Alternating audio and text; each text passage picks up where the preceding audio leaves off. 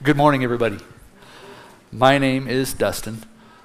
I am one of the members of the shepherding team at Redemption Greeley. I have the joy of leading one of the small groups, our Redemption group. Um, I have the privilege this morning of opening God's Word with you. We are going to take a look at John chapter 15, verses 18 through chapter 16, verse 4. There's been some speculation about why I get the passage about hating people. I tried not to take that to heart too greatly as I studied the Word this week. Over the last several weeks, we've listened and learned as Jesus has spent the last evening that he will have with his disciples, encouraging them, teaching them profound truths that will change their lives and that they will carry with them for the rest of their days. He started by teaching them a profound lesson of what it means to be a servant, sitting at the Passover table and washing dirty, stinky feet of those he loved and cared for. And with that as the preamble to his message, he sent his betrayer out the door. Go and do what you feel like you need to do. But once Judas left, Jesus begins to teach some amazing things. But he starts with what I can only think would have been heartbreaking news for the disciples. Guys, I'm not going to be with you very much longer. I'm going away, and where I'm going, you, you don't get to follow. Stop and think about what that means to those men who have walked with their Lord and Savior for three years to hear, I'm not going to be with you very much longer. This is your dearest friend, and he's heading out the door. I have a hard time sending my wife to the grocery store without a little bit of a tear, let alone my teacher and my master and my comforter and my friend that I will know I will not see again. Jesus tries to soften the blow. I'm not going to be with you very much longer by giving them truth after truth and joy after joy and promise after promise of what life is going to look like, even though He's not with them anymore. He's promised, I go to prepare a place for you. It's going to be wonderful. It'll be with the Father. He promises that their prayers that they've made in His name will be heard and answered by Him. He promises that they will be unified with the Father in ways that they can't even fathom at this time. He's promised them a helper, and He says this helper is going to be to your advantage. It's better that I send Him than that I stay with you. Think about that for a minute. He says this helper will be with you always, and even more so, He will be within you. Now we stop and think about that. We, we gloss over that. The Helper will be with you and He will be in you. Jesus promises that God will dwell inside their hearts. If that's not encouraging news, then I, I don't know what would be. Throughout all of the story of Scripture, man has sought a relationship with God, and now Jesus is promising that when I go, God will be with you for the first time in the most real way you can ever imagine. That's a promise that my absence will guarantee. Last week, we heard Jesus promise strength to those who would abide with him and in him, that he would be the vine and they would be the branches and they would grow fruit as they went onto the world and they lived out the love that he'd given them, that they lived loved. He gave them a final command and he said, Guys, I want you to love each other the way I've loved you. You're going to need it. As we learn this morning, we're going to see Jesus talk about a third relationship that maybe isn't quite as characterized by love as the ones he's laid out before. He's promised the love of the Father, he's promised the love for each other, but today we talk about a third relationship that not quite is friendly. And that's the response that they will face from the world, who's not sure it's ready to love Jesus quite yet. With that, by way of introduction, please stand one more time as we open up God's Word. John chapter 15, verses 18 through 16, 4. Jesus tells his disciples, If the world hates you, know that it has hated me before it hated you. If you were of the world, the world would love you as its own. But because you're not of the world, but I chose you out of the world, therefore the world hates you. Remember the word that I said to you A servant is not greater than his master. If they persecuted me, they will persecute you also. If they kept my word, they will also keep yours. But all these things they will do to you on account of my name, because they do not know him who sent me. If I had not come and spoken to them, they would not have been guilty of sin, but now they have no excuse for their sin. Whoever hates me hates my Father also. If I had not done among them the works that no one else did, they would not be guilty of sin. But now they have seen and hated both me and my Father. But the word that is written in their law must be fulfilled. They hated me without a cause. But when the whole helper comes, whom I will send to you from the Father, the Spirit of truth, who proceeds from the Father, he will bear witness about me. And you also will bear witness because you have been with me from the beginning. I've said all these things to you to keep you from falling away. They will put you out of the synagogues. And indeed, the hour is coming when whoever kills you will think he's offering service to God. And they will do these things because they have not known the Father nor me. But I have said these things to you that when their hour comes, you may remember that I told them to you. Let's pray. Lord Jesus, you left your disciples such message of hope in the midst of challenge, in the midst of troubles. You shored them up once and again and again and again. Would you be with us this morning as we continue to live in a world that, that meets you with enmity, that meets your messengers with hatred? Lord, would you be glorified this morning as we dive into your word and see how you would encourage your disciples and how you would have us face the days to come? Would you be glorified this morning by your word and by your people? We ask these things in Jesus' name. Amen. Please be seated. I've titled the message for this morning Hatred for the World, from the World, Help for the Mission, and Hope When Times Are Hard. Three H's. I couldn't come up with a 4 H. Sorry, 4 H people. Now, I mentioned that up until this point, Jesus had talked about promises and hopes that the disciples have to hang their hats on. He's talked about changed relationship with the Father. He's talked about glorious promise for their relationship with each other. Now he goes on to one that is not so promising. Jesus gives his disciples a caution about what to expect as his followers in a world that isn't ready to accept him and that may never be so. Jesus promises to send his divine helper. And he closes with a hope in the promises that he's made when things are at their worst. So we'll take a look closer at the word. If the world hates you, know that it hated me before it hated you. It's a troublesome message to start with. The disciples who walked with Jesus for his entire ministry, probably they don't need the reminder that the world hates Jesus. They've been with him. They've seen this response he's received. They've heard the taunts. They've probably dodged some of the rocks that were thrown at him as he went about in ministry. They know that the world hates Jesus. Maybe he's told them about his early history where a king tried to kill him before he even knew what his calling was. They know that the world hates Jesus, but they don't know the whole story yet. We have the benefit in the rest of this book of seeing just how deep that hate will go. In a few hours, the disciples will see Jesus falsely condemned, falsely accused, beaten, brutalized, mocked, and crucified. They will see the hatred of the world poured out with the worst that it can offer. The world has indeed hated Jesus more than anyone before or since, and the disciples have already seen a glimpse of what that looks like. The question that I found myself asking at home during the study is why does this world hate Jesus so much? Now, at my house, again, when you ask a why question, you get a strange answer. Usually it's because it do. You can guess where that came from. That's the answer to every why question. Why is the dog on fire? Because he do. I don't know that that's a satisfying response to why does the world hate Jesus, but keep it in mind studying a little bit beyond the two year old answer.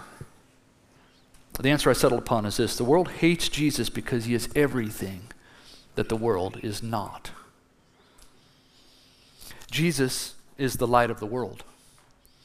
Scripture tells us the world hates the light and wants darkness so that it can keep its evil hidden. Jesus promises to bring life, and the world without a connection to the Father is dead. The world bows its knee to the evil one, while Jesus bows only to the King and the Father. Jesus loves the Father while the world stands in constant, open rebellion to him, against him. Jesus is everything the world has come to hate, as the disease of sin seems to be the only thing that thrives. Jesus shines as everything good and holy and right when, of, from the Father in a dark world that would rather be ignorant and evil and lost. So Jesus goes on then to remind his friends that they should expect nothing different from the world than he's gotten. As image bearers of Christ, they can expect to hear the same sorts of taunts, dodge the same rocks, face the same slings and arrows that he has. If you were of the world, the world would love you as its own, but because you are not of the world, but I chose you out of the world, therefore the world hates you. Just like Jesus, they don't belong. Jesus' work of choosing the disciples carries all the weight of the gospel behind it. That calling separates the disciples and those who follow him from the world, it sets them apart. It severs their citizenship in the world. It ends their allegiance to this world's king and unites them with the Father. It makes them servants of the true king. And worst of all, from the world's perspective, it leaves them looking like foreigners and aliens and enemies like Jesus. Jesus tells his family, The world hates me because I confess to it that its deeds are evil. The disciples have the same mission ahead of them go forth with the gospel and let them know the kingdom of heaven is at hand. Later on, we'll hear Jesus pray for his disciples. He'll say, Lord, I have given them your word, and the world has hated them because they are not of this world, just as I am not of this world. The disciples have been taken out of darkness into a marvelous light, and the world can't stand it. It hates them because it do. Thankfully, not everybody hates the disciples. Not everybody hates Jesus. Not everybody hates Christians. There is some small consolation in the little word if that starts the beginning of our passage. If the world hates you. We know that Jesus met some people who wanted him. He met some people who recognized their need, who had hearts that were broken by sin, who wanted to hear the good news and all he had to offer. The disciples will meet some of the same people. It won't always be hatred. After all, we wouldn't be here if everybody hated Jesus. Thank God that He's pulled some hearts out of darkness and continues to do so. But they are going to meet people who respond to them the same way it did to Jesus. I don't want to hear the message that you have. I'd rather throw rocks. Jesus says, The servant's not greater than the master. If they persecuted me, they will also persecute you. If they kept my word, they will keep yours also. The response that he's received from the world should be what the disciples expect as well the good and the bad and the ugly.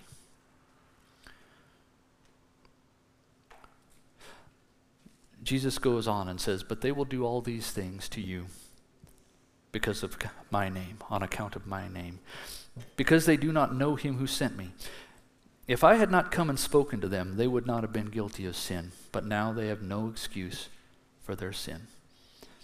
Jesus ties the response of the world to both himself and the disciples to its ignorance of who he really is. By his words and his works, he's taken away the excuse that they would cling to. We just didn't know. I don't know how many people have been pulled over for a speeding ticket and tried that response. I just didn't know. It doesn't work any better then than it does here. Over and over in John's gospel, we see Jesus point to his words and his works as inarguable testimony of who he is, who has sent him, and what he means to the world. Over and over again, he requires a response from the world. The world would rather cling to its ignorance And since it doesn't have that to fall back on anymore, it responds with hatred. Now, it's important to note that when Jesus says they would not be guilty of sin, he's not suggesting that the world would be sinless or free of guilt altogether. He's talking about their response to him. If I had not come and shown up, they wouldn't have known to hate me. But I did. I taught them everything the Father had me to teach them. I did works that no one else could do to show who I was. They don't have any excuse any longer, and the world doesn't like it. The sin and the guilt that the world must now face comes because Jesus has revealed himself, and God's plan is on display, like it or not. Now, Jesus is not res- surprised at the world's response. With so many aspects of his life, even this meets the promise of Scripture. Jesus quotes Psalm 69, verse 4 specifically. This is a psalm of David that has described Jesus on more than one occasion. Zeal for my house will characterize me. But he goes on and he says, More in number than the hairs of my head are those who hate me without cause. Mighty are those who would destroy me and those who attack me with lies. Jesus knew what to expect, and he's warning the disciples this is what you can expect as well. The message and the identity and the life that they live in Christ is going to evoke the same response from the world that he has. They don't belong anymore. I see this at work a lot, actually. And it's maybe not the best word picture, but it's one that hits home. I stand in the kitchen at work. Some of you know I work in a juvenile facility. I watch two young men who, for all I could tell, look like brothers. They've come from the same neighborhood. They've gone to the same school. They could be the, they could be friends, but they're both in handcuffs and they're screaming things that I don't even understand at one another. If we let them loose, they would beat each other to a pulp. If they had the opportunity, one would kill the other. Because one doesn't belong to the same gang as the other. Somehow one of them figured out that the other one was from the wrong side of the tracks or used the wrong sign. I don't know what gang sign looks like. They do weird things with their fingers, but one has figured out you don't belong. And you're the enemy. And I'll do everything in my power to crush you for no other reason than you don't look like me. That's the world the disciples can plan to face. They don't belong anymore. Fortunately, they don't have to face that world alone. Jesus goes on and says, But when the Helper comes, who I will send to you from the Father, the Spirit of truth, who proceeds from the Father, he will bear witness about me, and you also will bear witness, because you've been with me from the beginning. Jesus doesn't intend to leave the disciples on their own to struggle against a world that hates them. He tells them, I will not leave you as orphans. I have a helper for you. He doesn't say a lot here. We're going to hear more about that next week, I believe, about the ministry of the Holy Spirit. But once again, he gives them the assurance that there's help coming and that they don't have to face this world alone. Up to this point, we've heard some amazing things about the Helper. As I already mentioned, He will dwell within us, He'll be with us forever. He's called the Spirit of truth. Jesus promises that the Spirit will teach them all the things and He will bring to their mind all the things that He taught them before. And today we hear that this Spirit will help them in their witness because they have work to do in spite of Jesus leaving. They no longer just get to sit tight relax and mourn his, his loss. They have a work of witness to do, and they have help coming. And Jesus closes today's passage by reminding them of all the promises that he's been giving them so that they'll have something to cling to when he's gone. The hope when times get tough. Jesus says, I've said all these things to you to keep you from falling away. They will put you out of the synagogues. Indeed, the hour is coming when whoever kills you will think he's offering service to God. They will do these things because they have not known the Father nor me. But I've said these things to you so that when their hour comes, you may remember that I told them to you. The religious leaders of the day have refused to acknowledge Jesus. They have despised the Father because they've despised the Son. The same people who have longed so desperately for God's promised Messiah have missed him, labeled him a blasphemer, and planned to kill him.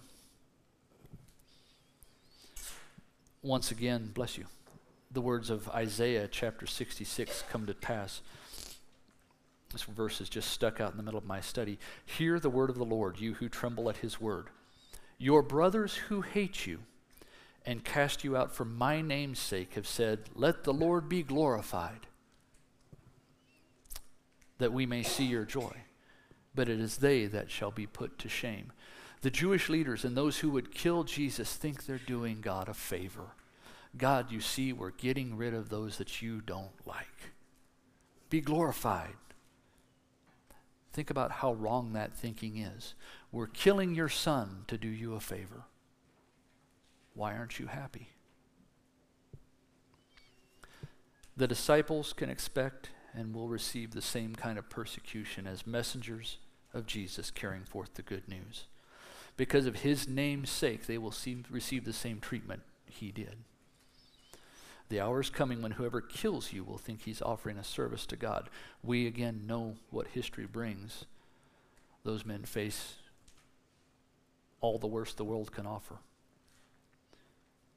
The leaders of the day, clothed in what they think is righteousness, can excuse anything and any treatment they dish out on the disciples. Jesus knows that this is what they face. He can see down the road. And so he reminds them once again of the promises he's made. I've said all these things to you so that when their hour comes, you remember what I told you. So much of this final evening with the disciples is meant to strengthen them in their days to come. They will need desperately to turn their eyes and their hearts toward Jesus over and over and over again. Jesus promised them help he promises them peace, unity with the Father. He promises joy. He promises a future home. He promises everything this world will not offer. And with the armor of those promises, with the security of their blessed hope, Jesus knows that the disciples will be able to stand fast. With the time that we have left, let's think about what the Lord might have us take away from this passage we have the blessing to live in a world where maybe the response to the, gospel is not quite as violent as it was in those days. I have not yet had a rock thrown at me for the gospel. And yet we do live in a world that still faces the same problem with Jesus. The message hasn't changed. He is the way and the truth and the life. And this world doesn't like that ultimatum. We, like the disciples, have been chosen out of the world. We've been chosen out of darkness and into his marvelous light. Peter describes our citizenship in Christ this way. In 1 Peter chapter 2 verses 9 and 10, he says, "You Christians are a chosen race, a royal priesthood, a holy nation, a people for his own possession, that you might proclaim the excellencies of him who called you out of darkness and into his marvelous light." Peter calls those in Christ sojourners and exiles and for those who follow Jesus, this world seems to be very different than it was before. And this world certainly sees us very differently than it did before. The name of Jesus is still the most significant name you can put in any conversation. We talk a lot around here about finding people who are spiritually open. I have a new test. Pat, you'll like this one, I think. Work the name of Jesus into a conversation and see how people respond. I spend all day with people who desperately need Jesus, whether they know it or not. I can talk to them about spirituality till I'm blue in the face. Everybody likes to talk about spirituality these days. It can take any form it wants. I can talk to them about God. God can be whoever you want him to be. I actually knew someone who said God resided in his doorknob, and that's where he prayed question that theology. But the minute I talk about Jesus, the response to me changes. And you can almost you can almost set your watch by it. People who are fully into a conversation 3 words before get real weird when you hear the name of Jesus. You want to know if someone's spiritually open? Drop the name of Jesus in the next spiritual conversation you have with someone and see how they respond. If they're interested, go for it. Share everything they'll listen to. If they run, don't be surprised. Spirituality doesn't save souls. God has a name and a face that's outlined here. But Jesus is the only Jesus there is. And he's the only name that matters at the end of the day. If we fail to bring him up into a conversation, we're not doing anybody any favors. We're called to be witnesses of Christ in a world that still needs him. And just like the disciples faced, we faced mixed responses. Paul writes to the Corinthians two different times with some nice word pictures. In 1 Corinthians 1:18, he tells the church, "The word of the cross is folly to those who are perishing, but to us who are being saved, it is the power of God." In 2 Corinthians chapter 2, he says, "For the, we those people who testify to the gospel are the aroma of Christ to God among those who are being saved and among those who are perishing. To one, a fragrance from death to death. To the other, a fragrance from life to life.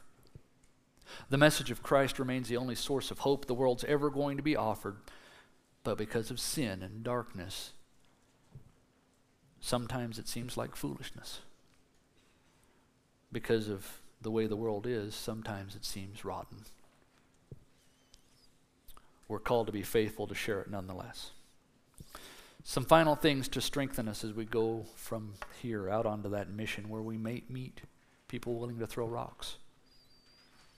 Number one is rejoice when you're persecuted for the name of Jesus. More than one time, Jesus says, Blessed are you when, you rev- when people revile you and persecute you and utter all kinds of evil against you falsely on my account. That's Matthew chapter 5 in the Beatitudes, right? Rejoice and be glad, for your reward is great in heaven.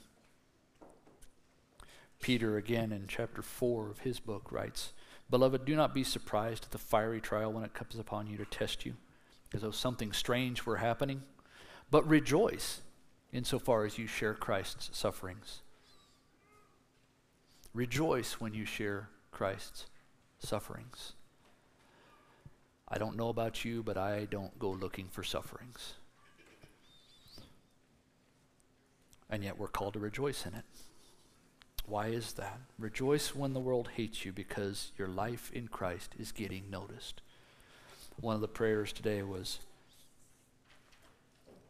I confess all the places in my life that the world doesn't yet hate because I'm not showing you off in those aspects of my life. If the world hates you because of Jesus' name, you are showing him off to the world around you. Keep at it. Rocks only hurt so long, they build character. Persecution will hurt your heart, but knowing that you're quiet about your witness will hurt so much more. Folks, we have family and friends, coworkers and loved ones who need to hear the gospel be willing to suffer just a little bit of persecution, a little bit of weirdness at the Thanksgiving table because you're the Jesus guy or girl. Yeah, it might make the conversation a little bit difficult, but it's not going to be any worse than politics or football or whatever other awkward thing shows up in the dinner table, but at least this one matters. Be prepared to face that persecution and rejoice when you see it. Because it means the world's taking notice of God's work in your life. Now, one caution that came up as I've thought about these the last couple days is be careful you're being persecuted because of Jesus. What I mean is this there's a lot of Christians that begin their life in faith really well, and they're changed by knowing the grace and the mercy and the forgiveness that comes from God. But somehow the honeymoon of faith wears off just a little bit and their passion wanes just a little. The world starts to get back in the way. Old sins start to creep back in. The roaring lion that's the evil one looks for baby Christians to eat because they're easier to catch. And your life starts looking a little bit like it used to before, and the people that you're witnessing to start to say, Man, what a hypocrite. He's telling us all about Jesus, but he's doing the same things he did a month ago. Clearly, this Jesus guy is not where it's at. Other people take their faith and their newfound life in Christ and their righteousness in God becomes self righteousness. And as they're sharing the gospel, they start to hurt people's hearts because they're judging them. Be careful that you're being persecuted because of Christ's name, not your own. The world is quick to take imperfect Christians, which we all are. The world would like to magnify all of those faults so that it can discredit the gospel and question your witness. Peter, again in chapter 2, verse 12, says, When they speak against you as evildoers, let them instead see your good deeds and glorify God. Make sure we're protecting our witness because we're called to do it. Jesus needs to be the one on display. Two more things. Number one is rely on the Holy Spirit. Over and over again, we're going to hear about the ministry of this person of God who will come and be with us and be in us. Work on that relationship. I will confess I don't completely know what that means. For as long as I have been a Christian, I have not understood what it means to rely on the Holy Spirit. I know all the right words. I can lead you to right verses. I can point you to books that say wonderful things about who this person of God is. A while back, we read Francis Chan's book, The Forgotten God. I suggest you read it and read it again. Rely on the Holy Spirit. He above all members of the Trinity, is the one who is nearest to us right now. Cultivate that relationship. Look for him. Pray to him. Seek him out. Seek him in the Word because he's there right now. Then the last one, I tell my son this all the time rehearse the promises in his work in your life. Jesus closes our passage this morning with the words, I have said these things to you so that when their hour comes, you may remember that I told them to you, so that you will not fall away. There is power and there is protection and there is joy in remembering and rehearsing all the things that Jesus has done and promised you. This world and its woes, the evil one and its lies, the damage of sin, whether it's ours or others, all seek to drag us away from the calling of Christ. We can insulate ourselves, we can insulate our lives from the worst this world has to offer by keeping the work of Jesus at the forefront of our minds. Spend time daily thanking Him for what He's done. Get specific. I had a pamphlet once that was 95 promises of who I am in Christ. I think Pat gave me that. Thank you, brother. Stop and dwell upon who you are in Christ and what He's done. This world can provide no wound that can't be healed by knowing Jesus. Stop and dwell upon that and guard your heart and mind in the truth of all that you are as one called by your loving Savior out of this world and loved and protected by Him. Would you join me in prayer, please? Lord Jesus, we live for your name's sake. We face a world that hates you for your name's sake, for who you are. Lord, as we do our very best to live lives of your as your image bearers, Lord, would you would you first be glorified by those lives that you have changed and you have bought, that you protect, that you call your own. Lord, as your adopted children, would we would we carry the name of our loving Father and Savior to the world around us that needs it so very much? Lord, would we be persecuted for your name's sake, not for our failings, not for our own brand of righteousness, but only because of what you have done? Lord, would you bring us before people who are ready to hear your word, who don't balk at the name of Jesus, but feel the tugging on their hearts that lead them to you as you have called us to yourself. Lord Jesus, for your name's sake, would we live lives that glorify you. We ask these things in your precious and holy name, Lord. And God's people all said, Amen.